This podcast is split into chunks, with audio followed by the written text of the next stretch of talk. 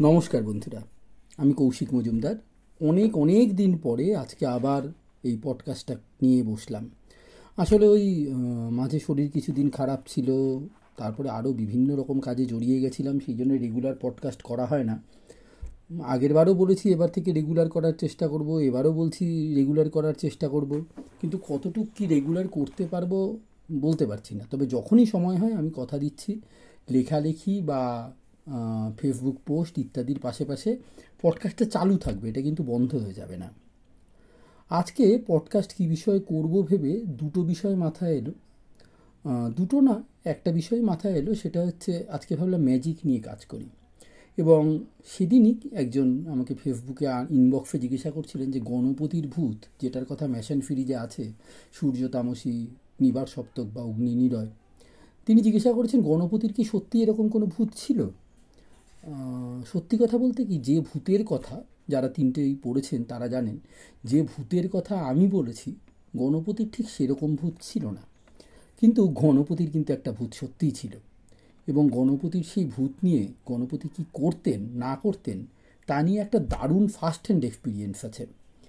এটা আমি কোথাও শেয়ার করিনি বা আজ অবধি কোথাও লিখিনি বা দেখাইনি। আমি ভাবলাম এই পডকাস্টে যদি সেই গল্পটা বলা যায়, তো খুব ভালো হয়। তার কারণ গণপতির এই ভূতের আজ অবধি যে কটা এক্সপিরিয়েন্স বা ফার্স্ট হ্যান্ড এক্সপিরিয়েন্স পাওয়া গেছে, তার মধ্যে এটা বেস্ট এই লেখাটা আমি নিয়েছি অনেক দিন আগে প্রকাশিত জাদুরঙ্গ রঙ্গজাদু বলে একটি লিটল ম্যাগাজিন যেটি সম্পাদনা করেছিলেন শৈলেশ্বর মুখোপাধ্যায় ও বিশ্বদেব গঙ্গোপাধ্যায়। সেখানটায় ভূত না জাদু এই নামে একটা লেখা ছিল, যে লেখাটা লিখেছিলেন জগবন্ধু মুখোপাধ্যায়। এই জগবন্ধু মুখোপাধ্যায়ের বাবার বন্ধু ছিলেন জাদুকর গণপতি। তিনি তার ছোটবেলার এক অভিজ্ঞতা, জাদুকর গণপতির ম্যাজিক এবং তার ভূত। তিনি কিন্তু সশরীরে নিজে সেই ম্যাজিশিয়ান যখন দেখাচ্ছিলেন জাদুকর গণপতি ম্যাজিক তখন সেখানে উপস্থিত থেকে দেখেছিলেন এবং সেই অভিজ্ঞতাই তিনি লিখেছেন এখানে। লেখাটি অসামান্য, আমি এই লেখাটি পড়ছি এবং এর পরে দ্বিতীয় অংশে একটা মজার লেখা পড়ব, যে লেখাটা আশা করি আপনাদের ভালো লাগবে। সেটা একটা প্রেমের গল্প। কিন্তু প্রেমের গল্পে যাওয়ার আগে গণপতির ভূত নিয়ে একটু গল্পটা পড়া যাক। উনিশশো বত্রিশ সালের ডিসেম্বর মাস। খুলনা জেলার বর্ধিষ্ণু গ্রাম গোপীনাথপুর। সেই গ্রামে পড়েছে গণপতি চক্রবর্তীর সারকাফের তাঁবু। বাংলা ছাড়া এই সারকাফের নাম ছড়িয়ে পড়েছিল দেশের নানা স্থানে। গণপতি সম্পর্কে একটা কথা তখন ছড়িয়ে পড়েছিল যে তার নাকি রামু নামে একটা পোষা ভূত আছে। আর সেই ভূতের সাহায্যেই তিনি নানা অঘটন ঘটান। এই কথা কয়েকদিনের মধ্যে গ্রামের ডাকসাইটে জমিদারবাবুর কানে উঠল। একদিন গ্রামের কয়েকজন বয়স্ক মানুষের সঙ্গে গ্রামের জমিদারবাবুও গণপতির কাছে হাজির হয়ে তাকে অনুরোধ জানালেন রামুর ক্রিয়াকাণ্ড দেখতে। প্রথমে রাজি না হলেও সকলের অনুরোধ ঠেলতে না পেরে গণপতি রাজি হলেন। ঠিক হলো সারকাফ গোপীনাথপুর থেকে যেদিন পাত্তারি গুটোবে, সেদিন রাতে উনি রামুর ক্রিয়াকাণ্ড দেখাবেন। সবাই খুশি। দেখতে দেখতে এসে গেল সেই দিন। জমিদার বাড়ির লাঠিয়ালদের থাকার ঘর সেটা একটা বিরাট আটচালা। সেখানে সন্ধে থেকেই ঘরের মধ্যে প্রায় পঞ্চাশ জন হাজির। রাত আটটার পর জমিদার বাবুর সঙ্গে গণপতি এলেন। আরও এলেন গ্রামের গণ্যমান্য কয়েকজন আর তাদের সঙ্গে কিছু সাহসী যুবক। গণপতি বসলেন ফরাসের উপরে। তার পাশে জমিদার মশাই, একটু দূরে কবিরাজ মশাই আর তার সামনে অন্যরা বসলেন। গণপতির কথা মতো একটা মোটা কাঠের পিঁড়ি রাখা হয়েছিল সামনে। যেখানে এসে বসবে তার পোষাভূত রামু। ঘরে জ্বলছিল একটা হ্যাজাক লণ্ঠন। গণপতির কথা মতো সেটাকে প্রথমে ঢেকে দেওয়া হলো। ঘর এখন ঘুটঘুটে অন্ধকার।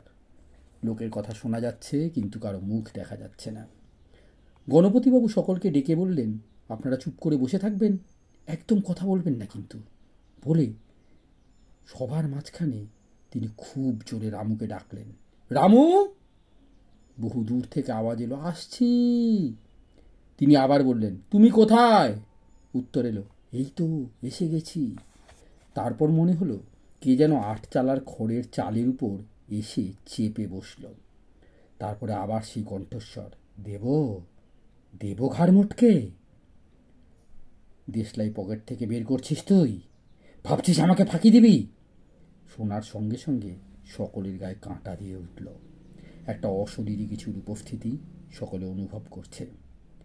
এরপরে একটা ধূপ করে শব্দ মনে হলো ঘরের আড়াল থেকে কেউ যেন ঘরের মেঝেতে লাফিয়ে পড়ল। আবার সেই কণ্ঠস্বর, কবিরাজ মশাইয়ের অপমান? কথা শেষ না হতে হতে মটাস করে একটা আওয়াজ। অত বড় কাঠের পিঁড়িটা দুই টুকরো করে একটা খণ্ড ঠিক কবিরাজ মশাইয়ের সামনে পড়ল। নিন বসুন, আবার সেই কণ্ঠস্বর। অন্ধকার ঘরের মধ্যে সবাই তখন রামুর গায়ের গন্ধ পাচ্ছে। সে এক অদ্ভুত পরিবেশ, অদ্ভুত একটা গা ছমছমে ভাব। কারও মুখে কথা নেই সকালের অবস্থা তখন ছেড়ে দে মা, কেঁদে বাঁচি। গণপতি বললেন, আপনারা যদি কেউ রামুকে কোনো প্রশ্ন করতে চান তবে করুন। কিন্তু প্রশ্ন করা দূরে থাক, তখন ভয়ে কেউ কথা বলতে পারছে না। তবু তার মধ্যে ফটিক চাঁদ, যার হিঁকো ডেকো বলে নাম আছে, সে বললে, বাবু, আপনার রামুকে বলুন ভূতি পেশির গাছের একটা পাকা বেল পেরে আনতে। কথা শেষ হওয়ার সঙ্গে সঙ্গে সেই কণ্ঠস্বর শোনা গেল আচ্ছা আনছি। যেমন কথা, তেমন কাজ। কিছুক্ষণের মধ্যে ধূপ করে একটা আওয়াজ, আর সকলের নাকে এলো পাকা বেলের গন্ধ। আর অবাক কাণ্ড, এত লোকের মধ্যে থেকেও অন্ধকারে সেই বেলটা পড়েছে ঠিক ফটিক চাঁদের সামনে। আবার শোনা গেল রামুর কণ্ঠ, না ফটিক চাঁদ, বেলটা খেয়ে ফেলো, আর দেখো ওটা ভূতি পিসির গাছের বেল কি না ঘরের মধ্যে তখন শ্মশানের নিস্তব্ধতা কেবল শ্বাস প্রশ্বাসের শব্দ শোনা যাচ্ছে। ফটিকচাঁদ কোনো ক্রমে বলল, গন্ধটা ভূতি পিসির গাছের বেলের মতোই। আমি বেলটা পরে খাব। এখন আমার পেট ভরা। গণপতিবাবু জমিদার মশাইয়ের উদ্দেশ্যে বললেন, আপনি রামুকে কিছু বলুন? জমিদার মশাই কোনো ক্রমে গণপতিবাবুকে বললেন আপনার রামুকে এখন যেতে বলুন। জমিদার বাবুর কথা শুনে রামুর সে কি বিচিত্র হাসি। গণপতিবাবু রামুকে বললেন, রামু, তুমি এখন যেতে পারো। আবার শোনা গেল রামুর কণ্ঠ, নমস্কার জমিদার মশাই, নমস্কার কবিরাজ মশাই। তারপর মনে হলো কে যেন আড়াই উঠে বসল। একটু পরে দূর থেকে ভেসে এলো সেই আওয়াজ, আমি চললাম! এইবার শুরু হলো ফিসফিসানি। মরা মানুষগুলোর মধ্যেই যেন প্রাণের সঞ্চার হলো। জমিদার মশাইয়ের নির্দেশে আলোর ঢাকা খোলা হলো। দেখা গেল, ফটিক চাঁদের সামনে পড়ে রয়েছে ভূতি পিসির গালে, গাছের সেই ফুটবল সাইজের বেল। আর দু টুকরো করা মোটা কাঠের পিড়ি, যার একটাতে বসে আছেন কবিরাজ মশাই। কবিরাজ মশাই অবাক চোখে গণপতিবাবুর দিকে চেয়ে জিজ্ঞাসা করলেন, সত্যি কি রামু বলে কোনো ভূতকে ডেকে এনেছিলেন? না, এটাও আপনার ম্যাজিক গণপতির মুখে তখন এক অলৌকিক হাসি। তিনি হেসে বললেন আপনার বুদ্ধিতে কি বলে? গণপতির এই লোমহর্ষক গল্পের পর এবার একটু হালকা একটা গল্প বলি। এই গল্পটা বোধ হয় খুব বেশি লোকের পড়া পড়ানি, কিন্তু এই গল্পেরও মূল হচ্ছে ম্যাজিক। এবং খুব সম্ভবত এই গল্পটার মধ্যে কিছুটা হলেও আত্মজৈবনিক মেটেরিয়াল আছে। গল্পটার নাম ম্যাজিক থেকে প্রেম। একই বই থেকে আমি নিয়েছি জাদু রঙ্গ রঙ্গ জাদু থেকে। ম্যাজিক থেকে প্রেম এই গল্পটির লেখক সুনীল গঙ্গোপাধ্যায়। এখানেও ছোট্ট একটি গল্প, কিন্তু ম্যাজিক নিয়ে দারুণ একটা ঘটনা এখানে পাওয়া যায়। ছোটবেলায় আমাদের পাড়ায় একজন ম্যাজিশিয়ান থাকতেন। রোগা লম্বাটে চেহারা, একটা চোখ একটু লক্ষ্মী টেরা, সবচেয়ে দর্শনীয় ছিল তার চুল। তখন তার সেই তু চুলের কোনো তুলনা খুঁজে পেতাম না। এখন বলা যায় তার চুল ছিল অবিকল সাঁই বাবার মতো। নাম ছিল কিউ ফি সরকার। কিউ দিয়ে যে কারুর নাম শুরু হয়, তা আমরা জানতাম না। তখন থেকে যে কারুর নাম আরম্ভ হয়, তাও আমরা জানতাম না। তখন অবশ্য ম্যাজিশিয়ান বলতে পিসি সরকারকেই বুঝাত। আমাদের পাড়ায় এনারও পদবী সরকার, সেই হিসাবে ম্যাজিশিয়ান হিসাবে যোগ্যতা তো আছেই। যদিও যতদূর জানি, পিসি সরকারের সঙ্গে এর কোনো আত্মীয়তা ছিল না। প্রথম প্রথম আমরা ওর দিকে মুগ্ধ হয়ে তাকিয়ে থাকতাম। তেত্রিশ নম্বর বাড়ির একতলার ভাড়াটে হয়ে এসেই ইনি বাড়ির দরজায় বড় বড় করে নিজের নাম লেখা ফাইন বোর্ড লাগালেন। আর এমনভাবে চলাফেরা করতে লাগলেন যেন পাড়ার কারোর সঙ্গে কথা টথা বলে ইনি সময় নষ্ট করতে চান না। আমরা কৌতূহলী হয়ে ওই বাড়ির কাছাকাছি মাঝে মাঝেই উকিঝুঁকি মারতাম। ওই বাড়িতে উনি ছাড়া ওর মা, দুই বোন, এক বুড়ো চাকর ছিল। বুড়ো চাকরটি কিউফি সরকারকে ছোটকুবাবু বলে ডাকত। পরে আমরা ওকে ছোটকুদা বলে ডাকতাম। আমরা দারুণ সম্ভ্রমের চোখে ওর দিকে তাকাতাম। একজন জলজান্ত ম্যাজিশিয়ান, তাও আমাদেরই পাড়ায়। ইয়ার কি? ওর সঙ্গে আমার প্রথম আলাপ হয় সরস্বতী পুজো উপলক্ষে। চাঁদা চাইতে গেছিলেন। উনি বলেন, আমি তো চাঁদা দিই না। তবে চাঁদা না দিয়ে আমাদের হাত থেকে উপায় পাওয়ার, রেহাই পাওয়ার উপায় নেই। সে ম্যাজিশিয়ান হোক আর যেই হোক, আমরা ওর পরের কথাটা শুনে চাঁদার কথাটা ভুলে গেলাম। তবে বলে উনি বললেন, চাঁদা আমি দেব না। তবে তোমাদের ফাংশানে আমি বিনা পয়সায় ম্যাজিক দেখাবো। আমি সাধারণত এক একটা শোতে ফাইভ হান্ড্রেড নিই। তা পাড়ার মধ্যে তো আর টাকা নিতে পারি না। শুধু স্টেজ সাজাবার জন্য আমাকে পঁচাত্তরটা টাকা দিও। পাড়ায় পাড়ায় ফাংশানে ছোটকুদা ভালোই খেলা দেখিয়েছিলেন।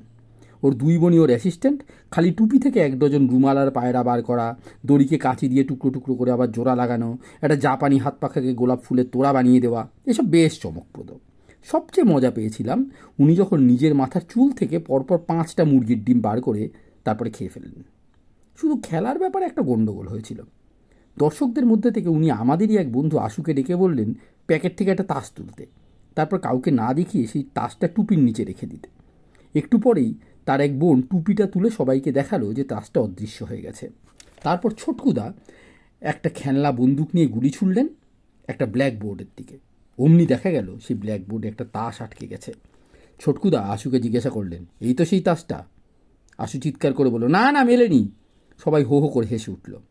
ছোটকুদা এমন কটমট করে আশুর দিকে তাকালেন যেন ওকে ভস্য করে দেবেন কিংবা হিপনোটাইজ করে ফেলবেন। কিন্তু কিছুই করলেন না। হঠাৎ আবার মুখ ফিরিয়ে বললেন নেক্সট নাম্বার আমরা অবশ্য ভাবলাম আশু মিথ্যে কথা বলছে। কিন্তু আশু বারবার মাথা নেড়ে বলেছিল, না, মেলেনি, সত্যি মেলেনি। কিন্তু তাসটা তো আশু ছাড়া আর কেউ দেখেনি, তাই সত্যি মিথ্যা বোঝার উপায় রইল না। আশুকে অবশ্যের ফল ভোগ করতে হয়েছিল। ছোটকুদার সঙ্গে এরপর আমাদের ভালো আলাপ হয়ে গেছিল। রাস্তাঘাটে উনি আমাদের ছোটোখাটো ম্যাজিক দেখাতেন। পেয়ারাওয়ালার ঝুড়ি থেকে পেয়ারা তুলে নিয়ে নিজের ছুরি দিয়ে সেটা কাটলেন। দেখা গেল তার মধ্যে একটা আংটি পেয়ারাওয়ালার ছোক তো ছানা বড়া। সে পেয়ারার ঝুড়ি তুলে পালিয়ে গেল। জানি না পরে তার কী অবস্থা হয়েছিল। একদিন আমরা গলির মোড়ে দাঁড়িয়ে আড্ডা দিচ্ছি। ছোটকুদা এসে আশুর পকেট থেকে পেনটা তুলে নিয়ে বললেন, এটা কি কলম রে? কলমটা খুবই দামি। আশুদের বাড়িতে অনেক পুরনো আমলের জিনিস আছে। এই কলমটার নাম ছিল ওয়াটারম্যান, বিলিতি। পিছন দিকটা ঘুরালে নিপটা ভিতরে ঢুকে যায়। এরকম কলম আজকাল পাওয়াই যায় না। ছোটকুদা কলমটা ভালো করে দেখে নিয়ে বললেন, দেখবি, এটা তোদের চোখে সবার সামনে অদৃশ্য করে দেব। আমরা সবাই মিলে বললাম, দেখি দেখি। ছোটকুদা ডান হাত উপরে তুলে বেশ কয়েকবার ঘুরিয়ে বললেন হুস তারপর হাত তুলে দেখালেন, নেই, আমরা মুগ্ধ। এরপর ছোটকুদা অন্য কথা বলতে লাগলেন। একটু পরে আশু বলল, কলমটা দিন। ছোটকুদা বলে সেটা তো হাওয়া করে দিয়েছি, ফিরিয়ে আনার কথা তো বলিনি। ব্যাপারটা হাসি ঠাট্টার পর্যায়ে রইল না। ছুটকুদা কলমটা কিছুতেই দিলেন না। আমরা ছুটকুদার বডি সার্চ করলাম, কলমটা তবু পাওয়া গেল না। শেষ পর্যন্ত ব্যাপারটা অনেক দূর গড়ালো। আশুর কাকা ঘটনাটা জানতে পেরে ছোটকুর বাড়িতে এসে কলমটা চাইলেন, উনি তবু দিলেন না। বারবার বললেন, সেটা হাওয়া হয়ে গেছে, আমি কি করব? আশুর কাকা রেগে মেগে বললেন, চোচ্চর, প্রফেসর টিউফি সরকারের সঙ্গে এরপর আমাদের আর সদ্ভাব রইল না। পাড়ার আরও কয়েকজনের মুখ থেকে শোনা গেল, ছোটকুদা নাকি নানা ছুতোয় তাদের থেকে ধার চেয়েছেন, ফেরত দেবার নামটি নেই। নেহাত ছোটকুদার দুই বোনই বেশ সুন্দরী এবং শান্ত স্বভাবের, তাই ওর বাড়ি পর্যন্ত কেউ হামলা করেনি। এই দুই বোনের একজনের নাম চম্পা আর একজনের নাম শম্পা। দুজনেই ডায়াসেশনে পড়ে। এই নাটকের দ্বিতীয় অঙ্ক শুরু হলো এরপর। দীপুদের বাড়ি অনেক দিনে পুরনো ভাড়াটে উঠে যাবার পরে নতুন ভাড়াটে এলো। ভেবেছিলাম ভদ্রলোক অবাঙালি, কারণ ইনি দরজায় নেম প্লেট লাগালেন ভি কুমার কৃষ্ণা। দুদিন বাদে অবাক হয়ে জানলাম, ইনিও একজন ম্যাজিশিয়ান এবং বাঙালি। ভদ্রলোকের আসল নাম কুমার কৃষ্ণ দাস। কিন্তু দাস, ঘোষ, বোস, গাঙ্গুলিরা কখনো ম্যাজিশিয়ান হিসাবে বিশ্বাসযোগ্য হয় না। তাই তিনি এর নামটা ঘুরিয়ে লিখেছেন। একই পাড়ায় পাশাপাশি দুজন ম্যাজিশিয়ান কদিনেই টের পাওয়া গেল ডি কুমার কৃষ্ণের নাম ডাক বেশি। প্রায় বাইরের লোকেরা গাড়ি করে এসে উনাকে নিয়ে যায়। উনি ঝলমলে রেশমি পোশাকে গম্ভীরভাবে গাড়িতে ওঠেন। ছোটকুদার সঙ্গে ডি কুমার কৃষ্ণের ভাব হলো না। কেউ কারোর সঙ্গে কথা বলেন না। ছোটকুদা দীপুদের বাড়ির পাশ দিয়ে যাবার সময় ঘৃণার দৃষ্টিতে তাকান। আসুর তখন ওয়াটারম্যান কলমটার জন্য শোক ছিল। সে একদিন কুমার কৃষ্ণের কাছে গিয়ে ঘটনাটা বলল, উনি একেবারে ছি ছি ছি ছি ছি করে উঠলেন। বারবার বলতে লাগলেন ইস, ছেলে মানুষদের সঙ্গে এরকম ব্যবহার কেউ করে? ডি কুমার কৃষ্ণ সত্যিই খুব ভদ্রলোক। বাড়িতে ওর মা ছাড়া কেউ নেই। আমরা গেলি চা বা মিষ্টি খাওয়ান। উনি যে ভালো ম্যাজিকও জানেন, তার প্রমাণ উনি তখন খেলা দেখিয়ে আমাদের চমকে দেন না। অনেক সাদাসাদি করলে কিছু একটা দেখান। তারপরেই বলেন হিসব তো কিছুই না প্র্যাকটিভ হাত সাফাই। বলি অ্যাক্টিভ নস্যি নেন। ওর খুব নস্যিন নেশা। আমি ওকে জিজ্ঞাসা করলাম আশুর কলমটা আপনি ফিরে দেওয়ার, ফেরত এনে দেওয়ার ব্যবস্থা করতে পারেন? উনি বলেন না, সে ক্ষমতা আমার নেই। তবে দেখো, ও নিশ্চয়ই বাড়ি বদলাতে চেষ্টা করবে, এ পাড়া ছাড়বে। কেন কেন? এক পাড়ায় কি আর দুই ম্যাজিশিয়ানের স্থান হয়? আর আমি তো বাড়ি বদলাচ্ছি না। একদিন ডি কুমার কৃষ্ণ বড় রাস্তায় ট্যাক্সির জন্য এসে দাঁড়িয়েছেন। এমন সময় গলিতে ছটকুদাকে দেখেই আমরা টানতে টানতে তাকে নিয়ে এসে হাজির হলাম। বললাম, আপনার সঙ্গে ডি কুমার কৃষ্ণর আলাপ হয়নি তো? উনি খুব বলছিলেন আপনার কথা। ছোটকুদা কিছুতেই আসতে চায় না। আর আমাদের চার পাঁচজনের সঙ্গে গায়ের জোরে পারবেন কেন? কুমার কৃষ্ণ নিজেই এগিয়ে এসে নমস্কার করে বলে নমস্কার। ছোটকুদা গোঁজ হয়ে দাঁড়িয়ে রইলেন। ডি কুমার কৃষ্ণ আবার বললেন, আপনার তো বয়স অনেক কম বলে শুনেছিলাম। এর মধ্যে চুল পেকে গেল? ছোটকুদা নিজের মাথার জঙ্গলের মধ্যে চুলে হাত দিয়ে বললেন, কই না তো, কে বলল আমার চুল পেকেছে? এই দেখুন না। বলে, কুমারকৃষ্ণ, ছটকুদার মাথা থেকে পট করে একটা চুল ছিঁড়ে আনলেন সত্যিই পাকা চুল। ছোটকুদা রীতিমতো রেগে গেছেন, নিজের চোখকে অবিশ্বাস করতে পারছেন না। কুমারকৃষ্ণ আবার একটা চুল ছিঁড়ে আনলেন, সেটাও পাকা। আমরা দেখলাম হঠাৎ করে ছোটকুদার কানের দুপাশে বেশ কিছু চুল পেকে গেছে। কালও দেখিনি, একটু আগেও দেখিনি, জিনিসটা নিশ্চয়ই ম্যাজিক কিন্তু চোখের নিমেষে এটা কী করে হয়ে গেল বুঝতে পারলাম না। ছোটকুদা নিজেও বুঝতে পারলেন না। ছটকুদা এত ঘাবড়ে গেছেন যে উল্টে নিজে কুমারকৃষ্ণকে কোনো ম্যাজিক দেখাবেন তাও পারছেন না। তাছাড়া চুল সম্পর্কেও দারুণ দুর্বলতা। ছোটকুদা এবার দুহাত দিয়ে মাথার চুল চেপে ধরলেন। তখন চুলের মধ্যে থেকে একটা কৌটো বেরিয়ে এসে টাক করে মাটিতে পড়ল। ডি কুমারকৃষ্ণ নস্যির কৌটো। কুমারকৃষ্ণ হাসতে হাসতে বললেন, এ কি, এটা আবার আপনার মাথার মধ্যে লুকালো কী করে? তখন আমাদের মনে পড়ল আসুর পেনটা হাওয়া করার দিন বডি সার্চ করলেও আমরা চুলটা তো দেখিনি, সে কথা মনেই পড়েনি। চুলের মধ্যেও তো অনেক কিছু লুকিয়ে রাখা যায়। ছোটকুদার নাজেহাল অবস্থা। কুমারকৃষ্ণ আর কিছু করলেন না, হাসতে হাসতে বললেন, কিছু মনে করবেন না, একটু তামাশা করছিলাম। মাথায় একটু কেরোসিন তেল মেখে চান করে নেবেন, চুল আবার ঠিক হয়ে যাবে। এরপর ছোটকুদার আর পাড়াতে মুখ দেখাবার অবস্থা রইল না। সববার মুখে মুখে গল্পটা চালু হয়ে গেল। ছোটকুদার ম্যাজিকে ডি কুমারকৃষ্ণের কাছে হেরে গেছে। আমরা দূর থেকে ছোটকুদাকে দেখলেই বলি দুও কিন্তু শেষ অবধি ছোটকুদারই জিত হলো। কী করে যেন ছোটকুদার বোন শম্পার সঙ্গে কুমারকৃষ্ণের প্রেম হয়ে গেল খুব। উনি একদিন কাচুমাচুভাবে ছোটকুদার কাছে বিয়ের প্রস্তাব জানাতে গেলেন। চম্পা বা শম্পাকে বাড়ি থেকে বেরোতে দেখেছি খুব কম। কলেজ যায় আর আসে। কুমারকৃষ্ণ বেশিরভাগ সময় বাড়িতে থাকেন না। প্রায় কলকাতার বাইরে তাকে যেতে হয়। তবে কুমারকৃষ্ণের সঙ্গে শম্পার কোন উপায়ে প্রেম হতে পারে, তা আমাদের গোটা পাড়ার কারোর মাথাতেই ঢুকলো না। এই প্রেমটাকেও আমরা একটা ম্যাজিক হিসাবেই ধরে নিলাম। এমনকি এরপর থেকে সব প্রেমকেই আমার ম্যাজিক বলে মনে হয়।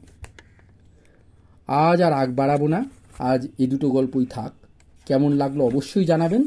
এবং যদি ভালো লেগে থাকে, ভবিষ্যতে এরকম নানা অদ্ভুত অদ্ভুত গল্প নিয়ে আপনাদের সামনে হাজির হব। আজকের মতো এখানেই আসি। নমস্কার।